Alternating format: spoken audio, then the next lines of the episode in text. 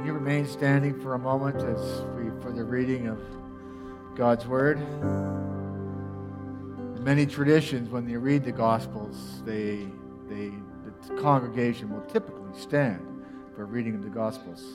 Mark chapter fourteen, verses twelve to thirty-one. On the first day of the festival of unleavened bread, when it was customary to sacrifice the Passover lamb, Jesus' disciples asked him, "Where do you want us to go and make preparation for you to eat the Passover?" So he sent two of his disciples, telling them, "Go into the city, and a man carrying a jar of water will meet you. Follow him. Say to the owner of the house he enters, 'The teacher asks, where is my guest room where I may eat the Passover with my disciples?' He will show you a large room upstairs, furnished and ready. Make preparations for us there." The disciples left, went into the city, and found things just as Jesus had told them. So they prepared the Passover. When evening came, Jesus arrived with the twelve. While they were reclining at the table eating, he said, "Truly I tell you, one of you will betray me, one who is eating with me." They were saddened, and one by one they said to him, "Surely you don't mean me." "It's one of the twelve," he replied, "one who dips bread into the bowl with me. The Son of Man will will go just as it is written about him. But woe to that man who betrays the Son of Man. It would be better for him if he had not been born." While they were eating, Jesus took bread, and when he had given thanks, he broke it and gave it to his disciples, saying, "Take, eat. This is my body." When he took a cup, and when he had given thanks, he gave it to them, and they all drank from it. "This is my body of the covenant, which is poured out for many," he said to them. "Truly I tell you, I will not drink again from the fruit of the vine until that day when I drink it new in the kingdom of God." When they had sung a hymn, they went out to the Mount of Olives. "You will all fall away," Jesus told them, "for it is written, 'I will strike the shepherd, and the sheep will be scattered.' But after I have risen, I will go ahead of you into Galilee." Peter declared, "Even if all fall away, I will not." "Truly I tell you," Jesus answered, "today, yes, tonight, before the rooster crows twice, you yourself will disown me three times." But Peter insisted emphatically, "Even if I have to die with you, I will never disown you." And the others said the same. The reading of the word of the Lord. You may be seated. To all God's beloved who are called to be saints, grace to you. And peace from God our Father and the Lord Jesus Christ. If you're wondering, if you're here today, you are a saint of God. That, that opening line is not, of course, it's found in, uh, it's found from the book of Romans with Paul, but it's, if you are a person here today, I declare to you, you are a saint. My wife of forty-five years is with me today. Um, Olive, she's sitting out here in front. I'm also a grandfather of one grandson who lives with my son-in-law and daughter. If you're a grandparent here, you know exactly what I mean. I introduce my grandson, who happens to be, my daughter happens to live with uh, my grandson. He's six years old. He's a mini-me. I love him. His name is Jameson. When he, before he was born, uh, choosing a name was a difficult was was was difficult for both my uh, son-in-law and my daughter. They they had some difficulty. Well, they didn't they didn't arrive at a name until almost the last moment. Um, I, I I was teaching at Providence at the time, and I'm now retired. But I had a class of students. I even had a contest with the students. I said, "My daughter needs help. She's looking for a name that will stick to her grandson." And so uh, I offered it to the class. I said, "If you can choose a name that she actually takes, I'll give you," I forget what the prize was, but I had some kind of prize. I don't know. Maybe I'll give you an A in the class or something. I don't know. Probably not that. But um, uh, unfortunately, no one got the name right. Uh, but they did decide at the at near the end, Jameson would be his name. Not Jay. They're quite clear about that. It's not Jay. It's not James. It's not going to be Jamie. It's Jameson. His name is Jameson. He's six years old. He lives in Colorado Springs, so I don't get to see him too often. But twice, two, three times a year, we try to get down to uh, Colorado. We were there for Christmas this past year. And I started telling him, whenever I, I leave him, and I, I'd heard, I read this someplace, and I just thought this is a, a great little habit. So when I left him in Colorado back in January, January, I forget, second, third, fourth, I can't remember when we left exactly. When you're retired, all days kind of blur, and it's it's a mess. I don't I don't know. Today is Sunday, right? Um, when I left him... Um, uh, I, I, I tell him two things. Jameson, remember who you are. You're Jameson. And Jameson, remember whose you are. You're a child of God.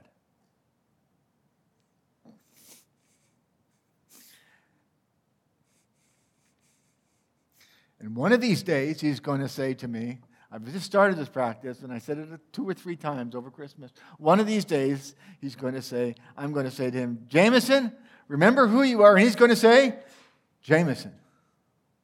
And Jameson, remember whose you are. And he's going to say, I'm a child of God. I'll tell you one of the names that was never considered.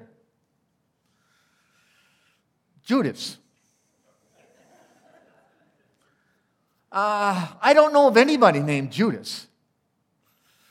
Uh, there are some names, uh, Judas, uh, Hitler. I don't know of anybody named Hitler. There are some names that are so associated with something that is evil, if you'd like, that um, nobody wants to grab onto that name.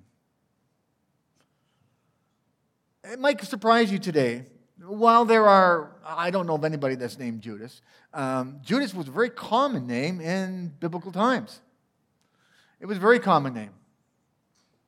In fact, Judas shares one of the most glorious names in Jewish history. Judas is actually a Greek form of Judah, which means to praise. The fourth son of uh, Jacob's fourth son, Judah, which becomes the most important tribe of the twelve tribes of Israel. Judas is simply the Greek name of Judah. Another interesting thing that as I was thinking about this sermon today, I was reading in the text, and I never read this before. Um, we know the story, of, of course, of Judas, and he betrays Jesus, and and uh, we know the story of Peter and his denial of Jesus. But then there was one line that caught my attention when I was preparing for this. You will all fall away, it says. All of you. Not just Judas, not just Peter, not but he, but Jesus is quite clear. You're all going to fall away in the next few days, weeks, months, years. And we all say, not I, we say. It won't be me. Truth is, we know little about Judas. We can only speculate what Judas was thinking when he betrayed Jesus. Uh, There is a, a Gospel of Judas that was found in and around the year nineteen seventy. An archaeological dig came up with one of these ancient uh, manuscripts, of, of, and it's entitled The Gospel of Judas. Now, uh, scholars date the document that they found to about the third, fourth century. Uh, at least the copy that we have is about the third, fourth century. And uh, it is probably a copy of something else. And so we're not entirely sure when this... When this uh, gospel account of Judas uh, was initially written. We're not even sure of the author of the, but it's been it's been quite an interesting find, and it and it was found in nineteen seventy, and it kind of bounced around um, from hand to hand, and nobody really took notice of it until about the year two thousand, and then suddenly scholars found this document, and, and there's been a lot of hoopla about this Gospel of Judas. Now it's it's. generally considered a very Gnostic gospel, which means probably nothing to the people that are here, uh, except it is interesting in this light. It does suggest a motive behind um, the actions of Judas in betraying Jesus in this particular account that we are so familiar with. It, it suggests that Judas is... Judas, at least in this, this, this is not part of the Bible. It's a gospel account because it's telling the story of Jesus from a particular point of view. and and it didn't make the it didn't make the final cut to make it into the Bible. We can be rest assured of that. But it does suggest that Jude, at least here, Judas is trying to save Jesus from Jesus itself. And you say, well, that doesn't make any sense. Well, here's, here's what Judas is, is concerned with. And I thought this was interesting. Apparently, Judas is saying, Jesus, we've been following you. We know you've got the goods. Like you're, you're the Son of God. Start behaving like the Son of God. Let me be your campaign manager, in, in, in effect. You know, if you just stepped up, Jesus, just think of all the good we could do. If we just start, I know we're, we're periodically, we touch, you touch this person, you touch that person, and they're healed. Great. We can make a campaign of this. Like if we had a big tent and, and, and, and brought all the people in, just think of what we could do. People would be attracted. You've got this power. You're the Son of God. Start behaving like the Son of God. Stop being so human. Stop being so human. Be the... the Almighty God that, that, we, that we've come to know. Like, I believe in you. Now you just got to believe in yourself, Jesus. And of course, Judas no longer, no sooner does that. And so he's, he's betraying Jesus in as much as he really believes that Jesus will rise up and defeat the enemies and, and, and he won't be crucified. He won't let himself die. Then he realizes, of course, no sooner has he done it, that no, Jesus has got his own plan. He's following his own path. That's not part of his plan. And so then I was thinking out loud to myself, or as I was preparing for this, um,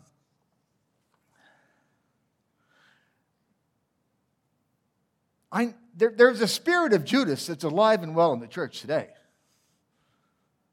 There's a spirit of Judas that we... I'm intimately involved with. I mean, I know there's a spirit of Judas in three different ways. Like I see the spirit of Judas, if you like, uh, alive and well in our church today. One is, is, is an effort, often by very well-meaning individuals in the church, wanting to save Jesus from Jesus himself. It's not unlike Judas. They also, there's a spirit of Judas in as much as wanting to save the church from itself, and wanting to save Christianity from itself. I, I, I um, when I was a teenager, I was living in Saint John's, Newfoundland. I grew up in Montreal, but I moved with my parents as a teenager in the early seventies. And um, you may recall the, the musical that came out in nineteen seventy-three. Actually, it was a play, a Broadway play in nineteen sixty-nine. Then the um, The, the movie came out, uh, Jesus Christ Superstar. Now, it was completely like forbidden in Newfoundland at the time. Like it was considered a, a major sin if you, if you, as a church person, went saw this blasphemous film, Jesus Christ Superstar. But I was a teenager at the time, and of course, that's what teenagers do. So you sure I, I went and saw the film as a teenager. um, I don't know how I got by my parents at the time, but I do remember seeing the film. And and it's interesting, the opening song of uh, the film, Jesus Christ Superstar, uh, it's really a story told from the perspective of Judas in many respects. And there's a, a song that begins called Heaven is on Their Minds at the beginning of Jesus Christ Superstar. It goes, I will just read parts of it. I won't be singing it. Uh, it's not my gifting. My mind is clearer now. It's interesting. At last, all too well, I can see where we all soon will be. If you strip away the myth from the man, you will see where we will all soon be. Jesus, you started to believe the things they say of you. You really do believe this talk of God is true, and all the good you've done will soon get swept away. You've begun to matter more than the things you say. Listen, Jesus, I don't like what I see. All I ask is that you listen to me. Remember, I've been your right-hand man all along. You have set them all on fire. They think they found the new Messiah, and they'll hurt you when they find that they're wrong. I remember when this whole thing began. No talk of God. Then we called you a man. And believe you, believe me, my admiration for you hasn't died. But every word you say today gets twisted round some other way, and they'll hurt you if they think you've lied. I won't read the rest of it. Well, that's just a, a musical, and and some might consider it heresy. Um, but that same spirit is alive and well within the church today. Let me give you some illustrations.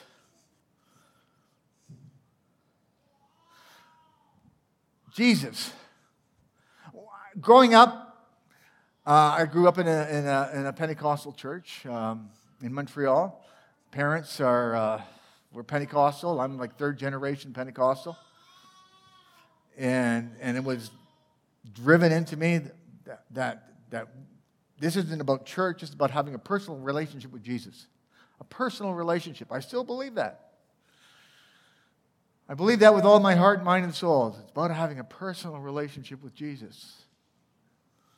Unfortunately, at the same time, and I've been a pastor for twelve years, I've been teaching for twenty-six, twenty-seven years, I don't know exactly.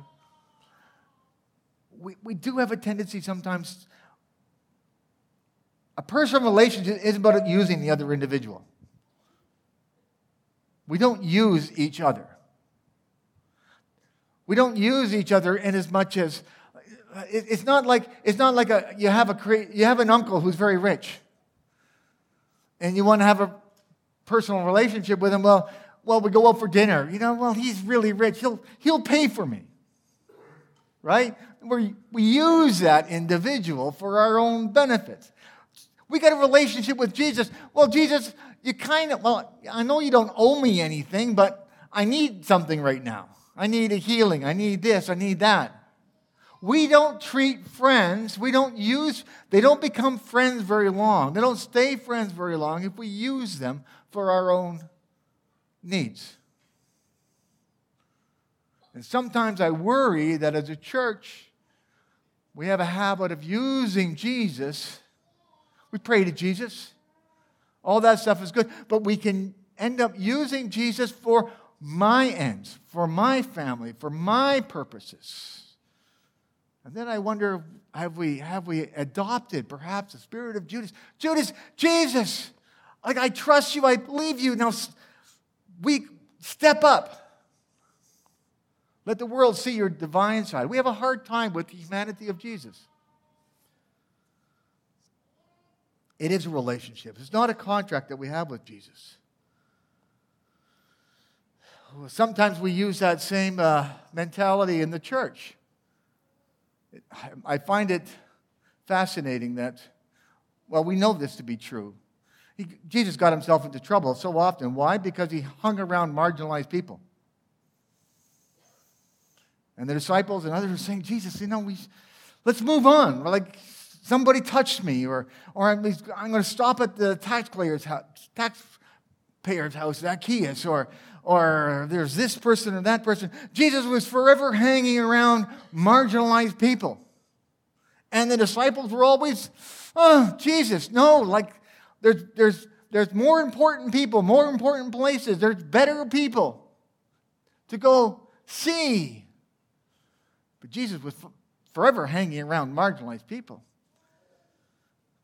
I worry sometimes that the church, the church can be a great social club. It can be a great social club. It can do a lot of good things. A church can be a great social club. Attend it. Uh, and here are the rules. These are the kinds of people we want in our social club. Any social club has a list of recommend. Well, they, they only accept people that they want. So you, you have uh, you know, some social groups with men only or women only or, or this or that. Uh, the church is meant, was always intended to be all are welcome kind of place. All are welcome. If all are not welcome, it's not a church. It's a social club. I was at a conference several years ago. I was invited um, to speak at a conference of pastors. And I was asked to speak on reading the Bible. And uh, did that. It was on the evening. And Uh, here's, here's how I approach the Bible and reading the Bible. The next day was going to be questions and answers. And I sort of prepared myself. What kind of questions are they going to answer? I'm going to ask. And, and, and so I was thinking about questions and responses. And I, I kind of guessed the first question. And it was the first question. They're going to ask about the L G B T Q community. The next day, well, what about this group of people? How do, how do we respond to that? And here was my answer. Don't know if it was a popular answer, but I believe it's a it's what Jesus, something Jesus would have said. Not that I'm Jesus. I said, here's the situation. It's a pastoral question. I don't have all the answers here. I said, here's, here's the situation. You have a married lesbian couple comes to your church. They have two children. They knock on your door. How do you respond? You have two choices. You either close the door and say, you're not welcome here. There's here are some preconditions before you can come in, whatever those happen to be. Or you invite them in and you put down four more plates for them. Those are your two choices. And if you close the door, the question I ask, are you still a church? Are you still a church? You could be a great social club. But I wonder if you're still a church. I wasn't asked back to that conference. No, I don't, no idea. But, um, but I still hold that. We, we, a church is a place where all are welcome. All are welcome. Jesus was a bit of a scandal in his day, and he hung around the marginalized. And he would do the same thing today. But we try too often, again, try to, to restrict the church. Uh, we're going to take, we're going to participate in a few moments to communion. And I got my little cup before, as I came in here, or whatever these things are.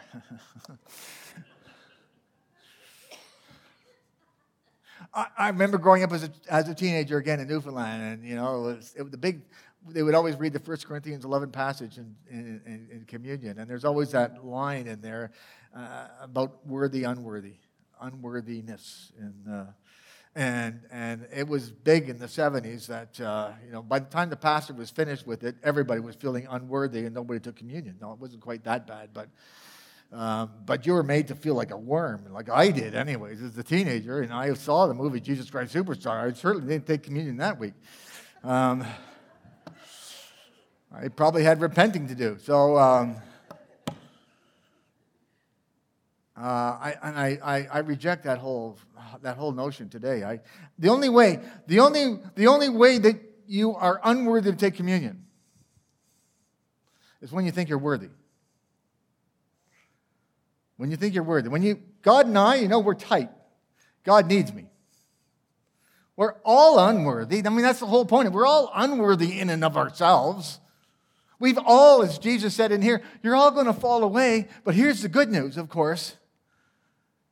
Jesus kept chasing after his disciples. He kept, he didn't fall away. He kept after them. But we all fall away. We all mess up. We're all... But Jesus didn't turn his back on his disciples. And we can have a whole discussion about what happened to Judas, and that's above my pay grade, but, uh, but Jesus was, he's after us. He's pursuing us. We're, the only reason we, I would think that we would be unworthy is when we think we are worthy in and of ourselves. It's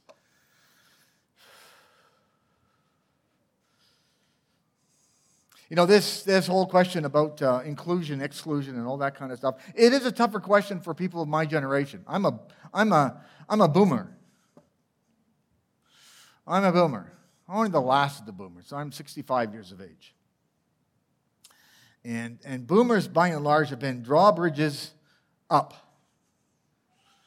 What I mean by that is drawbridges up. I read this in the Economist magazine, actually. Divided generations between boomers or drawbridges up. We like to have our neat little categories, neat little boxes, and and and and, and not and not be terribly inclusive.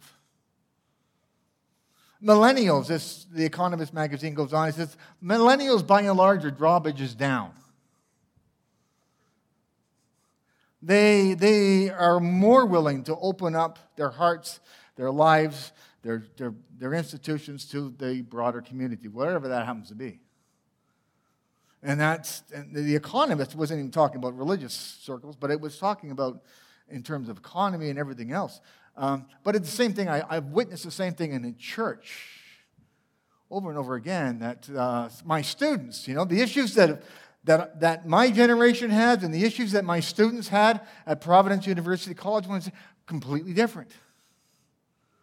Completely different. I would have long discussions with some of the professors, and they would say, because I'm teaching biblical studies, this is what we got to do. We got to, you know, exclude these people, whoever these people happen to be. And I'm saying, well, they don't have those issues. And to be honest, Jesus didn't have them either. The spirit of Judas uses, sometimes Jesus uses the church, and of course also uses Christianity. And I won't, I won't, I won't uh, dwell on this. I'll just simply say that, uh, of course, um, you know, there's there are those that would think that if we just elect the right people to government, then we'll save Christianity. Tain't so. History has a long history. I mean, history has demonstrated from the time of Constantine that as soon as we mix the, the politics with the church, bad things happen. It's like oil and water. They don't mix very well. And um, and I could wax eloquent on that um, for a long time, but I'm not going to bother. I want to share with you, uh, in closing here, my early Judas moment. I wrote it down some time ago because this is something that is close to me, and I I I could tell the story verbatim, but it's difficult for me. So I write it down so I can get through it. My early Judas moments. I I, I think, I, I really believe, I, I have an idea, an understanding of what Judas was all about. It was May nineteen eighty-one. My upper room was Evangel Pentecostal Church, downtown Toronto. Before it burned down, actually. The occasion was ordination. On that night, I was ordained to the ministry. Yes, I, a pompous fool, became a minister. No, not inside the church. That upper room was far too sanitized for such a miracle to occur. It did not occur under the gaze of ecclesiastical eyes and under the weight of solemn hands performing their dutiful accompaniment to the rites of prayer. No, it occurred where life spills out on the floor. It occurred on the steps outside of Evangel Church. The service was over. All that would be said had been said. I now had credentials. As I stepped outside on those steps, accompanied by my wife and two close friends, it was time for celebration. Surely there must be a Swiss chalet close by. But the words no sooner left my mouth when a man, a smelly, unkept, indigenous, inebriated stranger accosted me on those steps. He touched me. He said in a drunken stupor, "I want to go into the church. I want to see Jesus," he said. I want to see Jesus, I thought. When all of a sudden my whole body began to betray me. My nose began picking up the scent of roasting barbecue chicken. My legs became suddenly tired. I'd been standing too long. My mind was charged with, with irrationalizations. He is drunk. It's too late to see Jesus. I'm tired. I witness best on a full stomach. A thousand thoughts converged into one sentence. He's not there, I said. Now, that was a smart answer. Then betrayal. A smile rounded itself on my friend's lips. Would the, tr- would the stranger see that?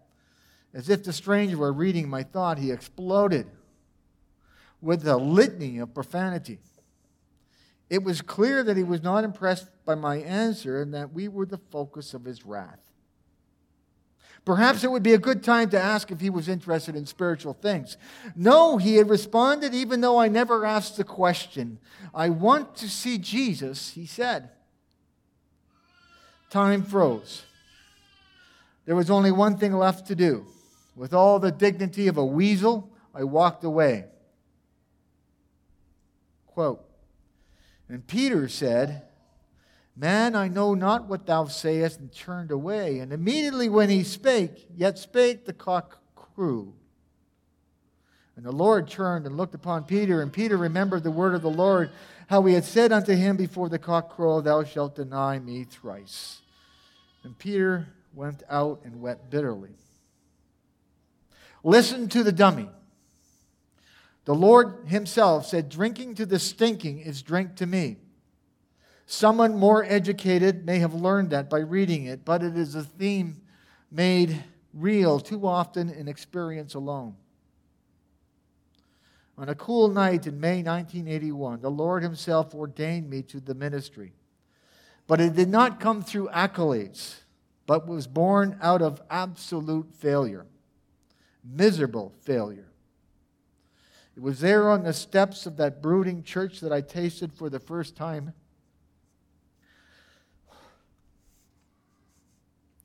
servanthood. That without Christ, I am nothing. And in Christ, everything. And that has been, I've kept that in front of me, for better, for worse, to shape my thinking and understanding of ministry all these forty years that I've been involved in different ways. I know I'm that close, that marginal edge from the spirit of Judas. But my hope and my reason I keep going is because Jesus keeps pursuing me. He has never given up on me. He has never given up on you. What is your name?